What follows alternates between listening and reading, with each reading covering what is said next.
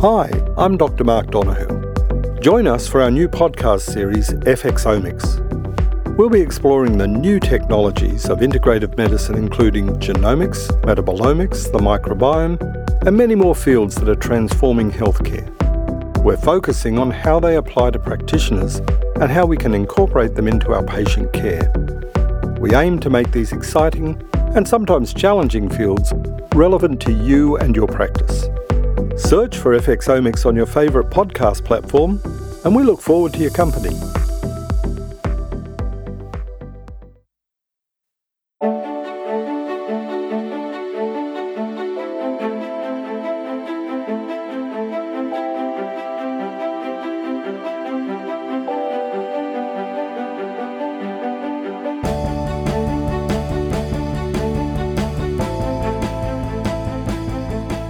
This is FX Medicine.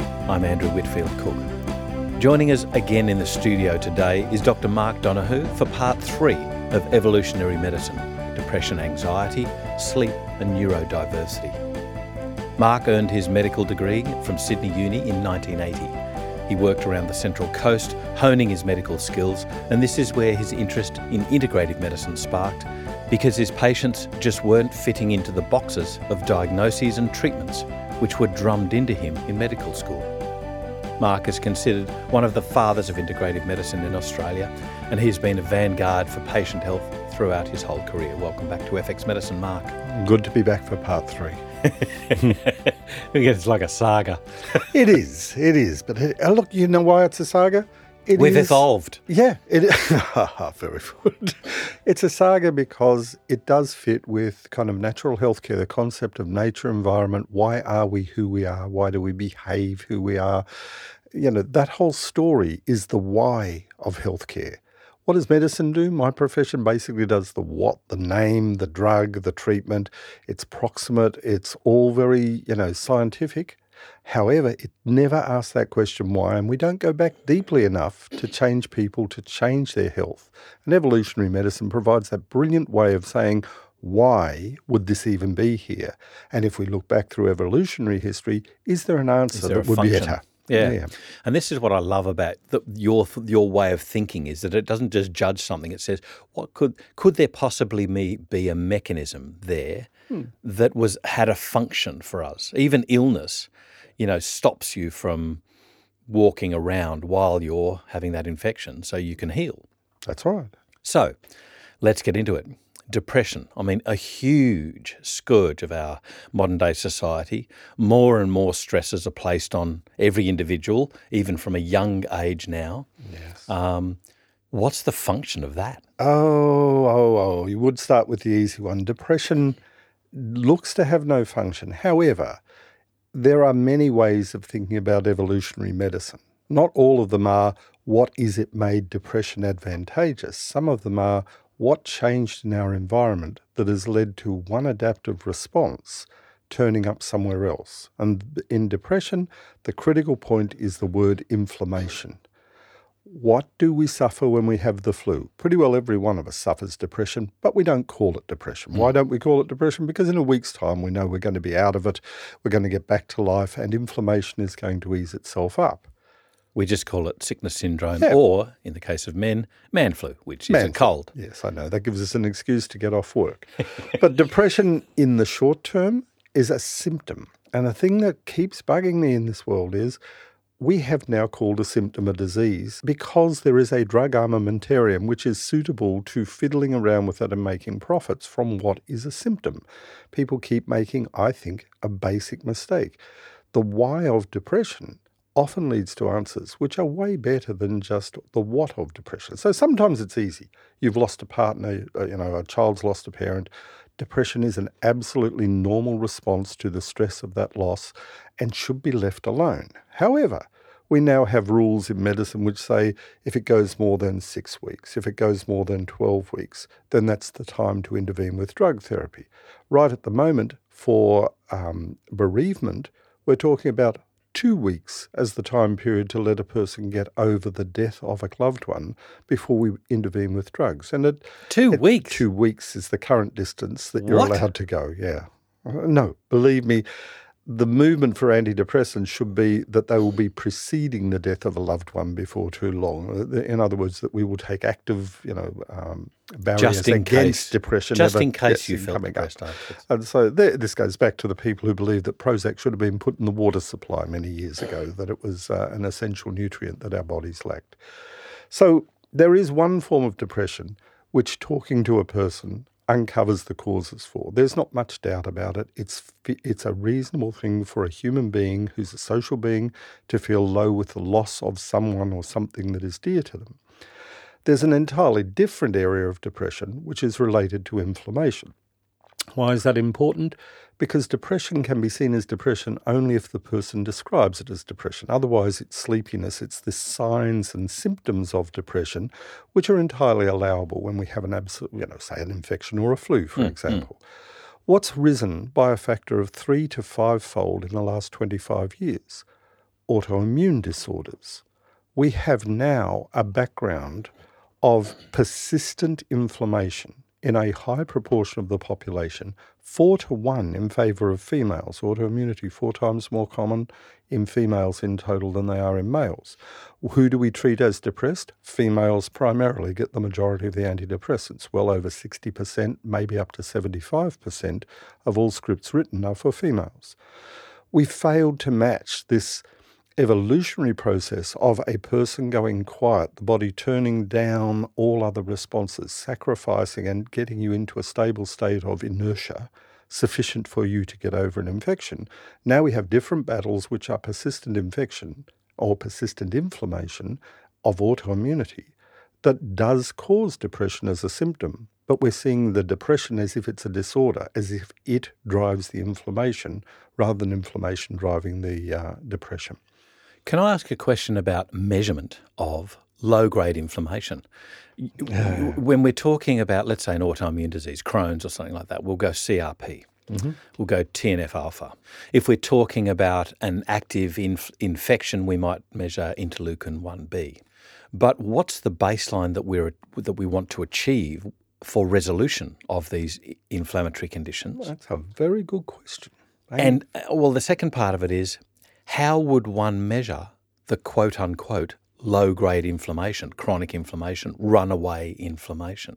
What we have is excellent measures of acute inflammatory processes. We can measure C reactive protein. We used to measure the erythrocyte sedimentation rate. Just a simple thing, you know, put a column there, see how quickly the cells crash down, and the more quickly those cells came out of the suspension and uh, precipitated, the higher the level of inflammation in the body great for acute inflammation. People get a flu or a cold, ESR and C reactive protein go up in the 30s, 40s, 100 range very, very quickly. People with very aggressive autoimmune disease, say active rheumatoid arthritis or active lupus, also go up to very high levels. The damage and the inflammation being caused is high. But those markers are markers of acute infection and acute inflammation. Why is that important? Because in medicine, we have very good tools for fixing those things when the body gets into a stable state, a stable state of low level inflammation, or when it affects the gut and the gut via the vagus nerve with the brain, where you get neuroinflammation and low grade gut inflammation, those markers disappear. And we look and look and look for other markers. The person has all the signs of inflammation, the aches and pains, the joint pain, the, mm, the, mm. the rest of it, but there is no redness and swelling. If you've got redness and swelling, you've normally got a C reactive protein and an ESR that you can rely on. If you've got the other type of adapted low grade inflammation on the gut wall or the gut affecting the brain, the neuroinflammation of the brain, you do not see those markers. And it makes it really, really hard. What we can do, and what we're doing more, is looking at autoimmune markers. What are what is the body fighting against? And so the evidence for the rise in autoimmunity has a bit to do with the sophistication of finding how the body picks that fight, where it's going to war with itself.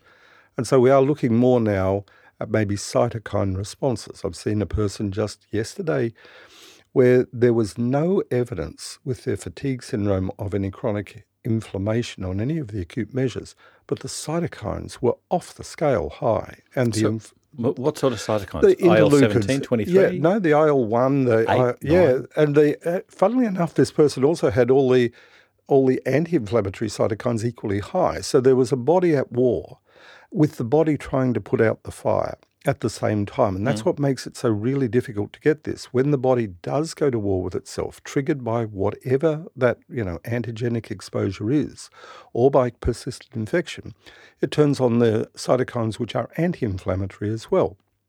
In that state, you're in a kind of flu-like state, but you don't look too bad you actually look fairly well. Yeah. And people come along with these conditions now, and the first pass through the medical community is nothing there. Don't worry about it. You must be depressed. Instead of seeing depression as one of the signs of inflammation, we're seeing it as if it causes all symptoms that we cannot explain in medicine. We put people on antidepressants, and often they will complain less because the feeling of depression can be brought under control and it does nothing to the inflammatory process or the illness or the weakness or the fatigue that goes along with it. So that, that it is just a description of probably 50% of all depression, where there is no very obvious cause, proximate cause, changing jobs, you know, death of a spouse, death of a child, something like that, where there is no obvious cause, what we doctors should be doing is taking the evolutionary approach and saying depression is a symptom of inflammation. Let's look for where that inflammation yeah, is. Yeah. And now we're getting more sophisticated brain imagery we're now seeing that the nuclear medicine group, the functional MRIs, they're all saying, wow, look at this. The brain is in a neuroinflammatory state. Where does that come from? No invader of the brain. And it turns right back down to the vagus nerve and the stimulation coming from the gut. So, gut, vagus nerve, brain is a very important axis of inflammation, which causes depression very, very directly. What's going on in the brain will make a person feel depressed. Give that person something to settle the inflammation, the depression settles much, much better than it does with antidepressants. Neuroimaging is still, you know, quite in, in its infancy, not just with acceptance, but also costing. What about cheaper tests, like, for instance, say, immunoglobulin response? You know, we've got IgE, for instance. We know that there's an allergic response going on. Mm evol- from an evolutionary point of view, it was to protect us against parasites. Yes. They're no longer there because we have the Dettol generation. So it's wanting to trigger. But when I say that word wanting to trigger, something is required to cause that to happen. Yeah. What about the other immunoglobulins? Do we find a heightened response with certain infections? We do, but I, just to come back to IgE, it's a good evolutionary one because you're quite right. Immunoglobulin E, the mast cell type response, had a protective effect. And an immune system whose job it was to look after parasites, that is fully armed and ready to go and doesn't find parasites, looks in areas that it should leave alone. Dust mites are not terribly invasive to a human being, pollens and grasses aren't, but it just turns out that as the immune response amplifies its search for the missing parasites, it can, in a certain group of people, catch hold of unrelated molecules, have nothing to do with risk to health, but become a risk to health because the body has not been other, otherwise occupied. And it's a really good example. This is part of, as you would know, the hygiene hypothesis as well that we need our enemies in order to keep our defences mm. active, targeted, and not go wandering around looking for battles that are unnecessary. In fact, it's a very important part of what's now being seen as an autoimmune escalation that we've been so good at sterilising our world we do not stop the immune system looking for the problems, we just give it different targets after a while. And what have we done? We have also, in that same time period, we've changed our diet so that when it goes looking for something, it often finds it on the gastrointestinal wall. with The parasites, the bugs, the blastocystis and Giardia and things that would, you know, good decent fights, wash you out, clear out the entire gut very, very dramatically. Mm. If you survived it, you got out the other side and you had a clean gut and your body had done its job. Now we've basically sterilised our water and sterilised our gut to some extent.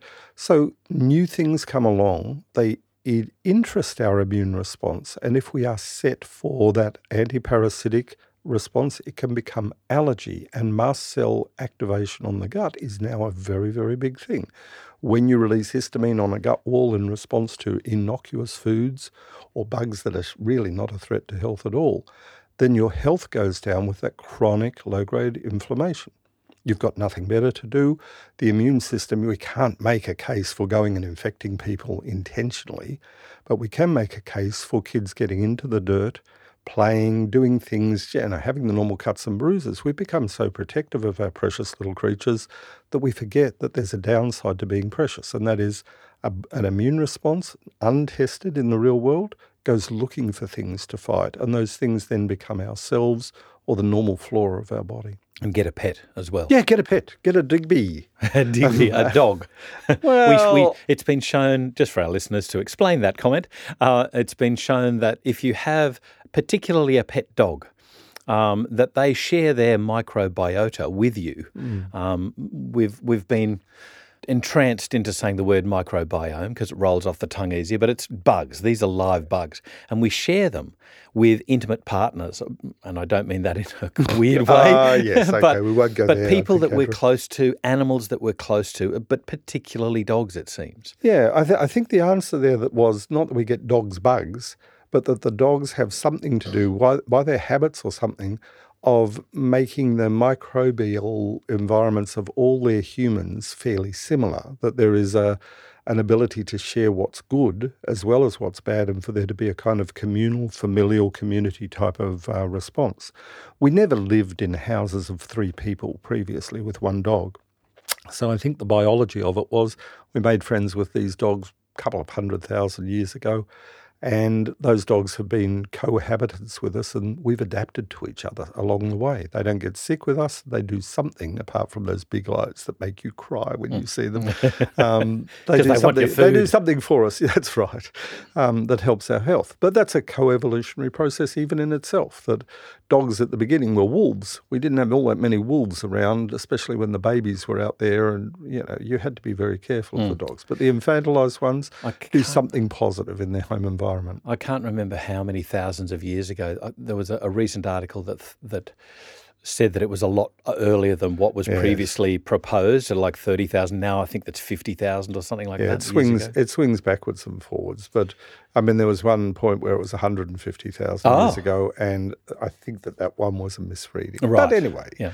Can I ask? if- Evolutionary processes are slow, usually, and we adapt slowly. However, our last 100, 200, 300 years has been environmentally rapid in a, at a rate that evolution does not manage. And we are still cave people from a long time past trying to live in a world which is not a cave any longer. just to wrap up that sort of allergy symptom um, conversation, from an evolutionary perspective, the function of itching when you have an allergic response, itchy eyes, or let's say an eczema.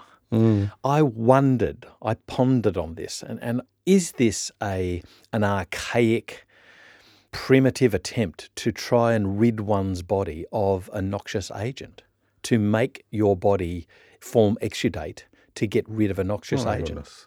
You ask difficult questions. I don't think anyone's ever asked that question before.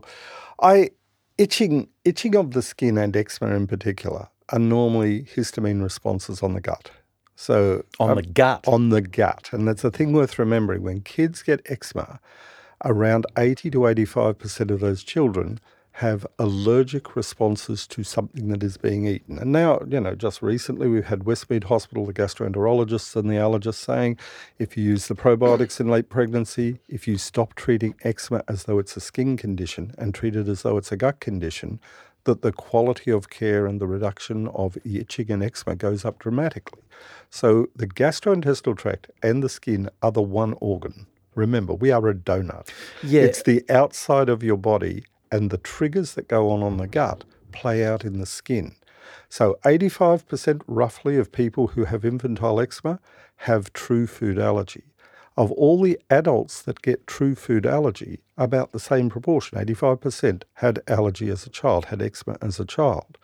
So the, the general view is if you see eczema on the skin, there may be value to some kind of superficial treatment, but the real treatment is if they're breastfeeding, change the diet of the mum. Yep. If they're not breastfeeding, try a different milk. If they are eating new foods, kids get onto their first foods, and somewhere down the line, within say six weeks of starting foods, the skin is breaking out, then look to the change in diet.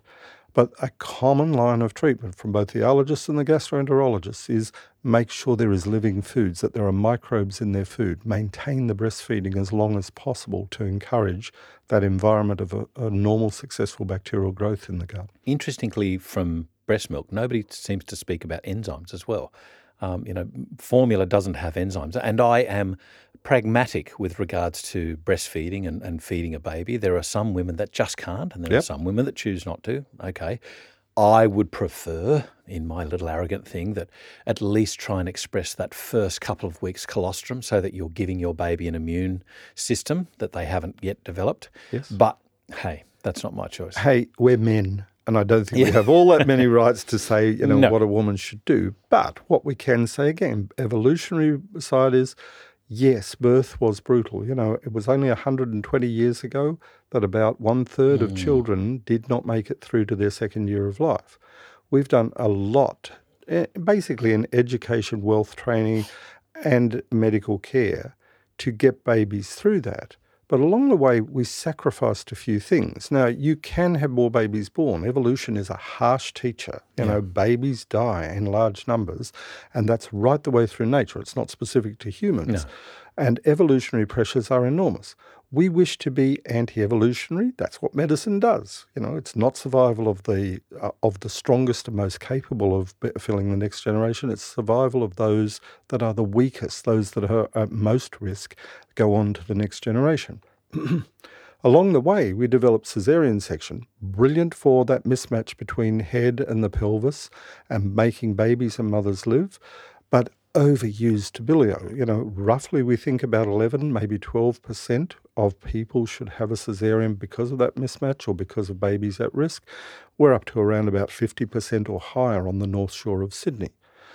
We are now encouraging mothers to do something which is grab a bit of the vaginal muck and mm. use it as a swab and put it on the mouth of the baby. And now mothers are doing that. Why? You want to inoculate with whatever the mum's bugs are, and that's the starter culture what feeds the starter culture is breast milk. And that first part of the breast milk, the colostrum, rich in immunoglobulins, rich in first protection. But the thing that differentiates human breast milk from all other mammals is the diversity of glycans.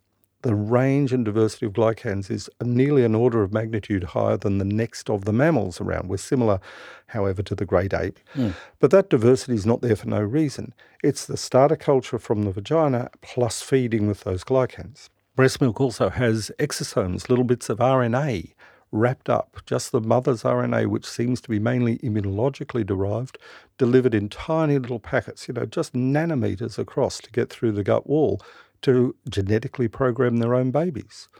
Babies give stem cells to mum through the pregnancy. We haven't been able to stop that yet. That's good for mums. That's where their arthritis, inflammation, and things settle down. And mums give back the exosomes to say, hey, baby, I've developed an immune response out here. Here's the recipe. Mm. You can utilize this and you can keep yourself sane from the same diseases. So, weirdly, we have a kind of immunization program at the genetic level going on between mother and baby. And when you go to cow's milk, there is nothing about cow's milk that knows what's going on in that human's environment. So well, we pasteurize it as well. Yeah, that's right. The mismatches. That's right. The mismatches are the nutrient content, and the evolutionary side of that is if we can emulate at least what nature does, if we can at least give the mouthful of muck, if we can do the early part of breastfeeding, that's way, way better than just not paying any attention to it at all. Mark, that would have to be the most eloquent description of the benefits of breastfeeding and um, vaginal birthing that I've ever heard of. Uh, the, the function of it. Mm. Brilliant. Well, nature, in the end, is simple but it's a complex way of getting there. And when human brains, my doctor training, we like to think of things as cause and effect. We are unaware of the web of evolutionary mm. development. And so we think of it as, oh, it's just nutrition from the milk. And there's not enough vitamin D and not enough iron in there, so we can do better by having fortified milk from another animal. And it shows the weakness of trying to second guess evolution. It's not that evolution is perfect. It's simply that the, the Darwinian concept is it's the best that could have been done with those circumstances. And the survivors are those that have done the best in the circumstances. Mm. When you then go and change the world, you start cesarean sections. It was not a very common thing before this last century.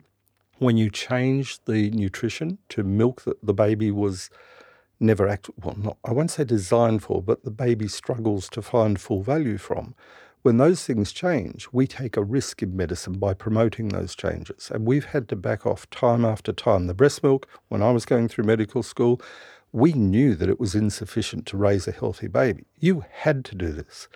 Just recently, a baby born at 26 weeks, one of my patients, she persisted with the line, I wish to breastfeed my baby. She was told by all the experts, you cannot. It's impossible. The nutrient density is too low. We have to use these others.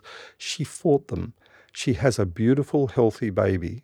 And one paediatrician who has now changed his mind in Melbourne about whether a mother might be right in those circumstances. But the letters that came back early was this baby may need to be separated from the crazy mother. Mothers aren't crazy. They've been raising babies ad infinitum.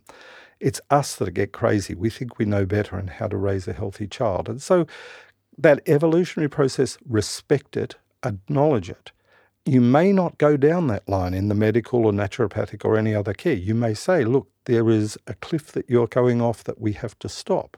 But at least acknowledging it makes us think, why is it there in the first place? Not just how do we override mm-hmm. it. And I think that's my point there getting back in a long, circuitous mm. way back, back to, to, depression. De- depression. So look for inflammation, but the inflammation can be from a multitude of assaults. It can be dietary, it can be behaviour, sleep deprivation. It, it can could be chronic be, infections. Could be chronic right? infections. Could be emotion. Hmm. Um, so there, there's not just the physical or infectious no. worlds that, that cause that inflammation. We have look to, to causes. So we, you and I have been through this. If you look to causes and you just put that extra thinking minute in, it isn't a big jump. It's just the, the ability of a doctor or a practitioner to say why. Even if you can't get the answer, keep the mind going on to the why. And it, the awareness for me and for other doctors that I know that inflammation triggers depression over and over gets us back to look for something that we would not otherwise have thought of. So, depression is a marker of inflammation. Then we have a way of thinking about it, knowing that women have got a massive escalation of autoimmune disorders, thyroiditis, type 2 diabetes, polycystic ovarian syndrome. To know that they're there means that we go and look for them, and you often will find the enemies right there that what the body's picking a fight with is not a bug, it's themselves. What triggers that is then your next question. So, for our listeners, I'm going to put up a couple of um, little tools, handy hints and tools, uh, one of which is the etiological sieve, um, to, so that you can go through a list, if you like, of potential causes. Um, and it was taught to me by a great doctor, um, Dr. Edwin Nichol um, who I just I cannot thank enough for him coming into my life many years ago and giving you a sieve and giving me a sieve. Let's move on to anxiety now. Yeah. I love this one. Depression, yeah. See, depression as an evolutionary thing, I have a hard time grasping. Yeah. Anxiety, however, a heightened fear, I can see that as a protective response. Yeah. But then, of course, we're left with something once the noxious agent has been removed, once the danger signal has been removed. Description. How, however, you know, anxiety is bloody irritating. You know, I have a, a very anxious partner. What's the upside? She knows the things that irritate her and she takes those out of the environment so I'm not irritated. So I can see a secondary evolutionary value Ooh. of the things that are distressing for another person. Having someone who's got a high radar, a high alert to potential threat has got one obvious evolutionary advantage. If you can smell moles and say, no, not that cave. Mm. If you can hear the growlings of lions or tigers or something in the distance and other people can't, if your sensory sensitivity is very high, then whatever that comes from, these days I think, you know, a kind of post traumatic emotional trauma of childhood is a very big player in those areas for setting the radar very high. But as far as communities went, of, you know, um, uh, mobile communities where you shifted from area to area, having the sensitive individual, the ones on high alert the entire time, the ones that couldn't sleep deeply, had a great evolutionary advantage. You were not eaten the next morning because there was an awareness of something of a threat around. not so great for the individual, but great for the group. And so, in evolutionary terms, it's not always the survival of the individual, it's usually something benefits the ability to create the next generation. So, creating the next generation is the close relatives of a person. Anxiety is one of those things which can get out of control very easily and is what, which has got high survival value. I see people who are chemically sensitive, noise sensitive, light sensitive, where everything impinges on them, but they are extremely capable of creating safe environments for themselves and their families. What's the upside of that? Well, probably that safe environment means that the toxins that most of us just put up with and were unaware of have an impact on their health and they withdraw from it. Their withdrawal from it takes their family and their children away from those toxic insults. And the upside, uh, upside of that is you may have a mum or a dad who's extremely anxious, but at the very least, you then have a safe physical environment, something where nutrition, food are appropriate for that person. Now, we're talking here obviously about the canary in the mine shaft. And I was speaking recently with Dr. Nicole Bijlsma about this, about people, as you say, were heightened to smell noxious agents. And that might not be just the dangerous, the lion um, growling in the distance, but even things in our immediate environment like moles. You talk about anxiety, this heightened response, or forgive me, a heightened feeling, but then you have to respond to that. And there yeah. are basic three responses there's the fright that you get. You can either fly from that, the flight response, or the fight response. Yeah. Talk to us about those as evolutionary medicine or advantages. Mm, you talk, you're talking mainly there about the kind of autonomic adrenal type responses to a perceived threat. And so that perceived threat. That was what I was after. Yeah. The perceived threat goes on through our central nervous system and our sensory nervous system. So, what is a threat? You look at a male sitting watching football in front of a couch, the only threat is lack of beer, right? That might be the threat response to them. But there are people who you and I would be able to nominate probably where an atom bomb would need to go off before there was any threat response whatsoever. They are so chill. Mm. There are other people for whom a bird tweeting two kilometres away will wake them up in the middle of the night with a startle response. The differences between those is where evolution plays its experiment. It has no particular interest in the individual, but an individual who is hyper responsive has a survival value if there are threats around. That's preserved for a long period of time. And the flight, fright, and fight are the ways in which the body goes through a cycle. That if you can escape, the ability to flee something that is a threat is really, really useful. Can we suppress it? Yes. People work in terrible environments, you know, go to school in terrible environments and they put up with it, but they adapt to it at a cost. And often, what's going on behind the scenes is the sensory nervous system is getting overloaded, screaming, saying, Hey, get out of here. This is not the place. Mm. Mood and emotional changes go with that very, very directly. So, males tend more onto the fight, you know, I will attack, I will defend. And it may have a bit to do with testosterone in the brain. It certainly doesn't have to, to, to do with that when they're when we're kids. But later on, that fight is a response which is not as common amongst females. The ability to flee, to be safe, to get away from a threat seems to be of high survival value. And so I think that we've overplayed it as just, oh, it's flight, fright, fight. It is true, but those are playing out because there is a threat response. Yeah. We're paying big attention now to the trigeminal nerve. Why? Because the trigeminal nerve is the bad news nerve of the body. It's the blink response, it's the withdrawal. When people give smelling salts, you know, to wake up boxes that have just been knocked out, it's not the olfactory nerve that's being hit with those. It's the trigeminal nerve ah. endings at the very end, which is holy hell, there is something terrifying here. And it really just plunges straight into an adrenal response and a heightened susceptibility to that adrenal response. So, what people forget is the trigeminal nerve has got links that go right back to the spinal cord. It's got links right into the amygdala areas of the brain. And when a threat is perceived, whether that's through vision, uh, the eye, as in the blink response, nose, mouth, bad taste, the very initial spitting out response of a poison is not related to the gustatory nerve. It is related simply to a trigeminal reflex response.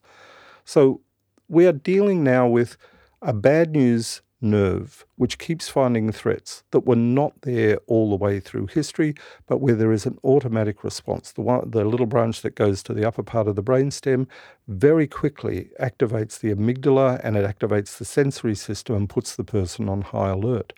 And now they're developing drugs for a lot of these uh, kind of responses. You can use nasal sprays, for example, that stop some of the chemical sensitivities not by dump, numbing down the nose. You can still smell it. It's just the trigeminal doesn't give the signal. The so called threat response is extinguished. The same can be done in the mouth, that there are as a lot of exploration for what do we do to turn off the sensory signal. Now, there you've got to think that extra step with evolutionary medicine. Is it a good idea mm. just to turn off all our threat responses? If we could, if there was a magic pill that said, hey, everyone's going to be chill, there are no threats, then it's plausible that we could make the case there are no threats in the current world, so better that they're all turned off than left on. But then I think you would get away from that ability for the mother to decide on behalf of the baby which food should I be eating. That instinctive response about protection of the most vulnerable amongst us would be lost as well. So the evolutionary value of high sensory inputs, my wife certainly went through this with her pregnancies, was all things that could be a threat to the baby are considered a threat to the mother. The escalation of that response is protective of a subsequent generation. You don't eat poisons. In the old days, poisons may be plants that could be, you know, toxic to the baby. Now there are a lot of the pesticides, perfumes, and other chemicals around paints and the like, mm. and that response was never meant for paint or perfumes, but it has become adapted to that. What's not good news? The trigeminal nerve will tell you. And if we could switch the trigeminal nerve off, a lot of these sensory anxiety type responses could be extinguished. There's another approach to it, which is let's extinguish the amygdala response. The amygdala is this kind of the bad news little nucleus in the brain that takes account of all of the threats from the past and says, remember that, remember that, remember that. These are the bad news areas, and I think that that's where the action is with uh, the post traumatic stress disorders of childhood. When we're in those early stages and stresses are high, there's great evolutionary advantages to not running into those threats again later on. We're not in the old world where lions, tigers, and you know terrible mushrooms were coming to get us. We're in a different terrible world. mushrooms. I use that word advisedly. Um, but we're in a different world, but the threats are still picked up as threats and they go into the programming of the brain to say, keep that in mind for the next occasion. And bodies do go through aversion responses, sometimes maladaptive. You know, it can destroy a person's life, it can even lead to suicide. So I'm not advocating that we just leave it alone and act natural. I'm saying that the awareness of the why makes us ask about what was going on in childhood, where did that evolutionary response get triggered? Many of the evolutionary responses we may not wish to have because the threats are gone. Now, what we have to do is try and adapt to those threat responses, find out more sensible ways of managing it, going back to causes. We're talking about earlier getting rid of noxious elements and, and so that we can chill more. Um, one of the functions that we need to have in our life is, is a decent amount of sleep. Hmm. So, what's the evolutionary medicine aspects of sleep, and what do and don't we know? We are the least sleepers of all the primates, right? We have the lowest number of hours of sleep of all the primates and the highest absolute amount and relative amount of rapid eye movement sleep. There is something about humans when they became littler, you know, big apes turning into little apes. Yep. There's something about mobility, getting to the ground, where we slept and how we had to sleep in order to be able to be bipeds, standing up, going and avoiding predators and the like. And so we've ended up with short sleep hours, which it seems like somewhere between six and around about nine hours is typically okay. Not for not for kids. Kids tend to be longer, longer mm. and later. And the fact that schools start at 9 a.m. is an anti evolutionary disaster. Getting kids up in the morning means putting them to bed early at night, and the natural sleep cycle of a child seems to be like 11 p.m. to around about 9 to 10 a.m. Anyway, go back from that. Sleep serves a purpose. And you're absolutely right. We don't even know what that purpose is. Garbage collection of the brain has been one of the uh, processes that has been proposed. The other one is memory cons- uh, consolidation that what's learned in the day gets a chance to percolate to the top and retain currency for the uh, human. We sleep on the ground. or we tended to sleep on the ground, whereas apes go up into the trees. And so there is downsides to the ground, more parasites, more predators, and the like. So something about the change in sleep to rapid eye movement sleep to lower number of hours gives us more time to go and hunt for food, to avoid predators. And there seems to be an evolutionary cycle where there is wide variation from individual to individual. And the supposed purpose of that is that you have sentries on. We always had a shift work system that being small, not very well protected omnivores on the ground was never a great thing to be in a world that was a bit rugged. And so the sentry system means there's wide adaptability in our sleep cycle. That sleep cycle, again with evolution, having no interest in the individual, means some will sleep lightly, some will sleep deeply. Some will get maximum rest and be able to physically be very active in the morning. Some will be exhausted in the morning and will just potter on through the day with that uh, sleep cycle. We want to have sleep as if it is a goal. What we need is restfulness that sleep provides. And the restfulness that sleep provides is often, in the evolutionary terms of today, not well managed by our lack of seasonality. We go into bedrooms, we switch off lights, we put on iPads or iPhones, blue lights disturbing the melatonin cycle and disturbing the sleep cycle. And so, most of the things that we've done with sleep are of our own accord. It's that we don't sleep because we're tired, we sleep because the hours are meant to be sleep hours. And we're trying to impose that on an evolutionary cycle that might have meant some stay awake until midnight or one in the morning and sleep late.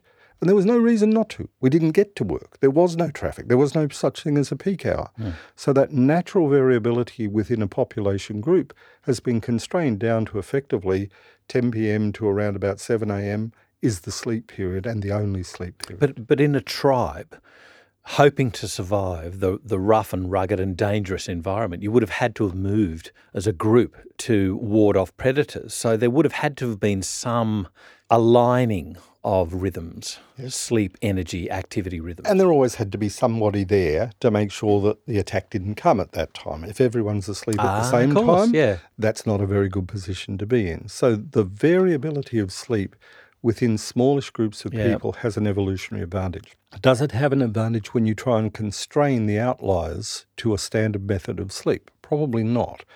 There are no predators around at the moment, and everybody tries to time their sleep according to a social cycle of work, school, you know, getting up in the mornings. And for some people, that is an inappropriate cycle. I see that all the time. Our natural internal cycle is 25 hours, roughly we align it with the sunlight or we align it with dawn or we align it with something to keep on resetting our cycle almost day to day. And in a world of artificial light, of iPhones or blue light from a lot of screens around the place, that resetting of the clock every day is an incredibly difficult task for some people. I there are no campfires anymore. It's not orange and red light. No. It is, you know, when it gets dark, it gets light somewhere else, and we keep we keep those lights on. And so. if and if anybody wants to see just how light it is, look at the uh, pictures from space of yes. the world that are there. Just, that that just blew me away. I know. Like the the bright lights, are, particularly when you see America and the huge cities around mm. Europe. We have like no that. true nights. No. That's a, and that's in fact absolutely true. And there is a lot of there are a lot of people, and I'm one of them, that in the middle of the day, in the middle of the night, it really doesn't matter. You put my head on a pillow, 30 seconds later, I am asleep. Oh. Would I wake up if a, you know, a lion was attacking? I'd lose one or two legs before I even woke. And, uh, and that's my type of sleep. My daughter has a different type. Each of my uh, daughters, three daughters, have very different sleep types. And my wife will wake at any sound, any time through the night. Why would that be? And why do we all make it through? Because as a group, that probably served us somewhere in the past. But right at the moment, it makes it very difficult. And again, that threat response, that su- that a mother is always, until their children are grown up, has great evolutionary advantages. The babies will make it better if mum is oversensitive to threat rather than undersensitive to threat. Men, in evolutionary terms, absolutely sacrificable after the last insemination that they did. In fact, it's preferable for them not to be there because they don't consume resources. And as my daughter said, but they do you know, protect. They might, but well, younger men that are coming through protect even better. So I don't know. I don't know that old sixty-year-olds I'm not even going to go down that path. I'm not sure at what age we become useless, but I'm pretty sure it's before 60 in evolutionary terms. Mothers at age 50 are still have children or can have children that are in their teenage years and need that protection. So, again, the evolutionary narrative is males went out and killed things and got into risky situations, went to war in order to eliminate males, just as our X chromosome has been disintegrating like over time. Yeah. That getting rid of males and having what's left over supporting the next generation is the job of evolution. It's not the job to be nice to anybody. We now have a lot of males around the place where there are no threats except the males themselves. And in, in many ways, that has distorted the whole societal uh, kind of distribution of age and sex. From an evolutionary perspective, and, and I guess part of this is cultural rather than evolutionary. Well, they're the, the same sense. thing. No, no, no. The culture is still evolutionary. Uh, so. Yeah, okay. So where I'm going with this, I'm just questioning my, you know, males are the bigger muscle mass and therefore the protectors and the angry and the, the focus driven and things like that. The, you know, men are from Mars, women are from mm. Venus type aspects. Which definitely um, is not right. Okay, so that's what I'm questioning. Is from an evolutionary perspective, are you aware of any matriarchal societies where the women are the hunters, the women are the protectors? In brutal evolutionary terms, women have to be the ones to breastfeed a child. No man, in evolutionary terms, as far as I know, ever breastfed. Very few males, if any, ever gave birth to anything males have a different role at the origins of every next generation, and that is to provide one half of the genetic code. Their job seems to be as well that they are supportive in terms of when a mother has given birth and is most vulnerable, there's a protection level there, at least for that first period of life. I can imagine plenty of environments where the number of males could have been trivially low and women did all of the work. When it comes to food provision in terms of gardening and digging, women do the majority of mm. that work. Men like to go and seems to be very active and aggressive and you know play out their little games that men play out. But I think that the role differences are important. Evolution doesn't favour males' long term survival, it favours human females' long term survival. Why? Going way back, the head of a baby has to be big enough to fit out. Therefore, that baby is going to be dependent upon a mother for a good period of time.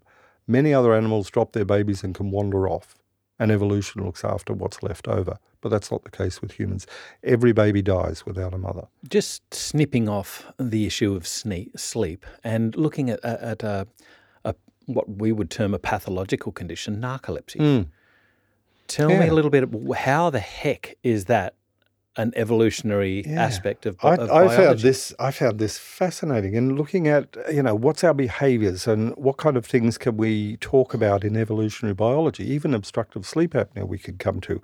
But narcolepsy is a fascinating example.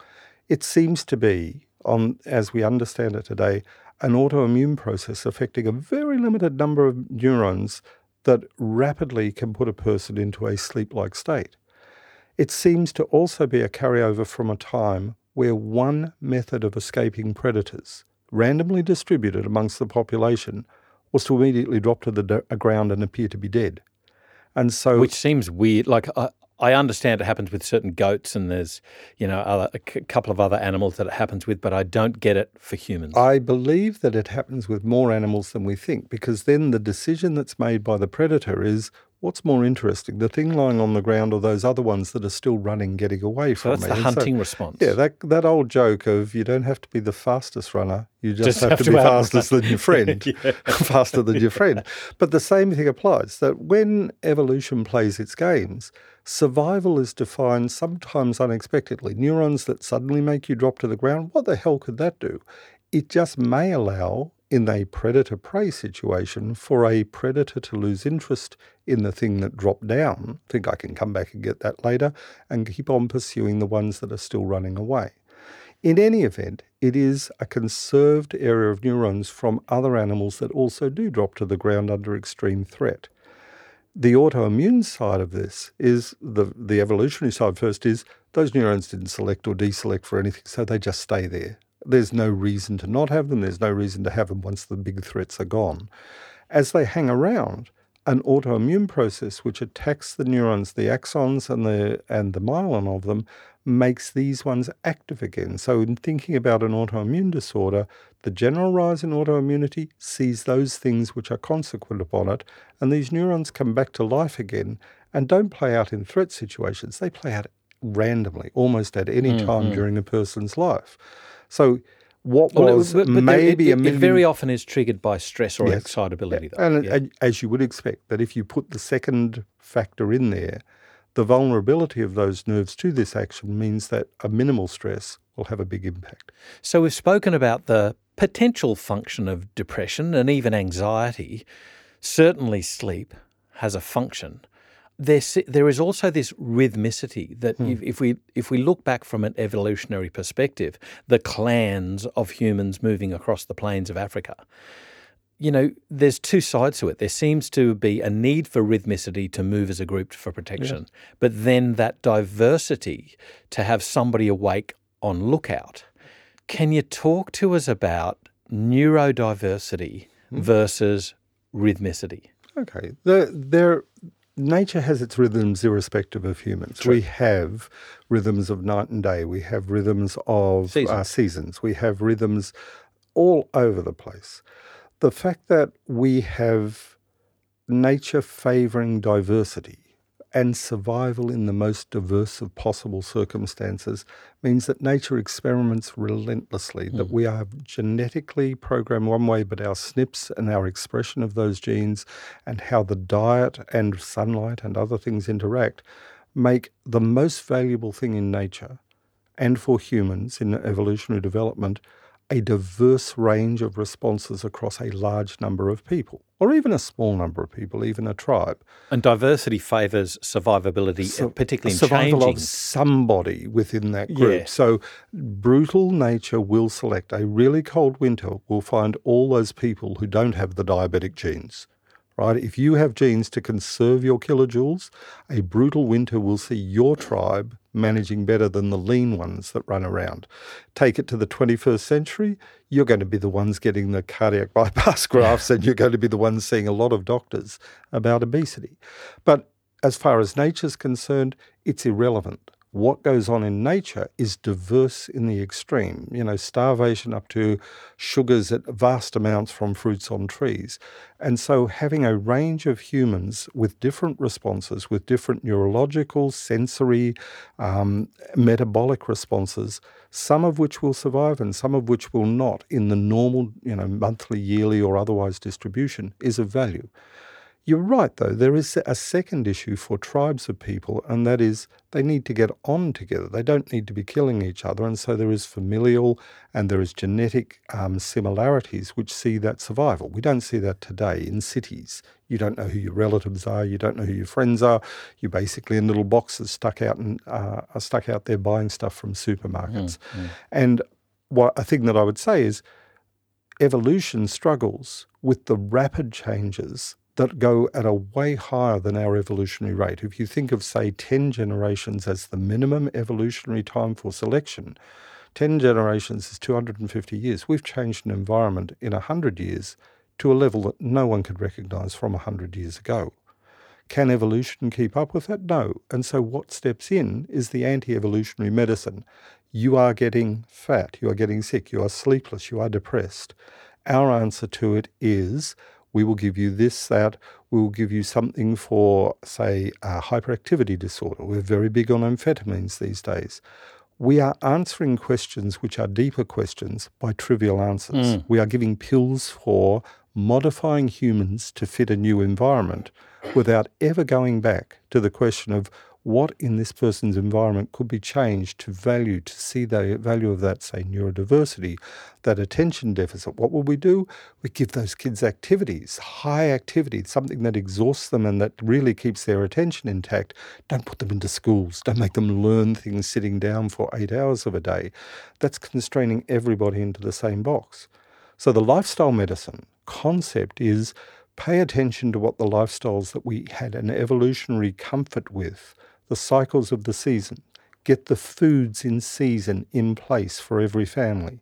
Get a time where sleeping is honoured, but where you do not force everybody into the same box of you awake at seven in the morning. Allow for kids to have that neurodiversity. Some will be on the spectrum, some will be hyperactive, others will be absolute little darlings that go to sleep at the same time every night. But instead of constraining them and organizing nature into boxes of what is the right outcome and using our pills that way, I think that we have to take a different approach in lifestyle medicine to how does sleep work? How do families work? How do we get communities back? How do we get foods in season that are reliably going to leave people on that cycle of summer, winter, autumn, and spring? And those are those are powerful decisions that we have to make. We have a dead end with a medical approach to constraining everybody to a norm. Nature values diversity. Nature values a diverse range of responses, babies being made all the time that can respond to those diverse circumstances. And until we, until we understand that, evolutionary medicine just sits on the side a little bit of, oh, here's an interesting fact mm, you yeah. didn't know. Yeah. But if we doctors and practitioners say, here's how we're going to organize sleep, here's the diet that you need to start to focus on, and here's the diversity of the foods and environments you need to be in, here's why you exercise. What the hell? We thought exercise was just to make strong muscles. It signals the whole nervous system and organizes a whole range of activities, male or female. And here's how you birth and feed and deliver those are powerful ways of stopping disease in its track, in its tracks. If we don't do it, we'll go on paying for disease and the survival of the weakest, and we'll keep on doing that. If we are smart enough and we change our environment, we provide an environment which allows for that diversity and we honour it right through from childhood to birthing. I both love and hate the way that you trigger, for every answer that you give me, you trigger 10, 20, 30 more questions. Right. I have some of those, but we have run out of time. A couple of things that I'm going to ask our we listeners. cannot do part four. A couple of things I'm going to ask our listeners to give us some feedback on. What do you think about um, the rhythmicity that is experienced with, say, women living together with mm. their periods, with menstruation? What function do you think that has? And here's another one for you. Do you think potentially that there's some reaction to maybe un- uncovering these nerves that you spoke about with narcolepsy? Do you think perhaps neurodiversity with behavioral disorders making the next generation of Einsteins, the ADHD, mm. the the autistic spectrum disorder type thinking. Do you think that might have a function? And do you think what's going to happen is that they become so prevalent that we're going to have to change the way we educate our young? I there you go. There's a few questions. We are changing it. I will tell you one little thing. Uh, six years ago, I went to uh, California to a developers conference, an app developers conference, yeah. 5,000 people. 4,500 at least of which you would describe as on the spectrum, probably really autistic. These are the gods of the new century. Yes. They make the apps, they make the constraints, they, they make the algorithms that we are starting to live by. So the idea that this kind of spectrum, highly focused on a task, cannot socialize, cannot manage the real life, the fact that they're creating the apps that allow us to so called manage our real life, we've got to really think about that. It, it is their time. It's like John Howard in the past. Sometimes your time appears where what is considered a defect actually is the opening of a new gate for a whole new type of world. Dr. Mark Donohoe, thank you so brilliantly said and wrapped up. I love what you bring to FX Medicine to just awaken us, awaken me to just new ways of thinking and new ways of helping people. Thank you so much for joining us on FX Medicine today. Thank you. That's what neurodiversity will do.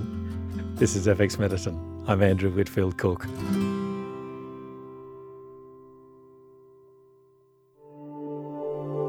If you're loving our FX Medicine podcasts, please don't forget to share us with your colleagues, family, and friends.